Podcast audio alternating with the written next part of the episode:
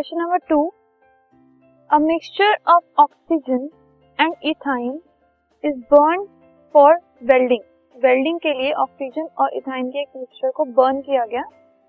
Can you tell why a mixture of ethyne and air is not use oxygen ही क्यों use किया? Air को क्यों use नहीं किया? ये हमें बताना है।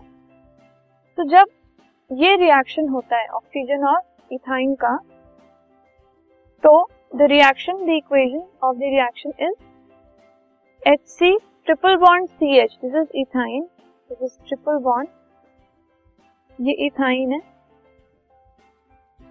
और वो ऑक्सीजन के साथ रिएक्ट कर रही है to form carbon dioxide water and heat अब इस केस में जब हम एयर को इथाइन के साथ रिएक्ट करवाएँगे तो सिक्स सूटी फ्लेम मिलेगी। जो कि इनकम्प्लीट कंबशन की वजह से होगी। Why the combustion is incomplete क्योंकि जो ऑक्सीजन है, उसकी सप्लाई लिमिटेड होगी इस केस में, जो हम एयर लेते ठीक है? एयर में ऑक्सीजन की सप्लाई इस केस में लिमिटेड होगी। तो एक सूटी फ्लेम आएगी रिएक्शन के बाद।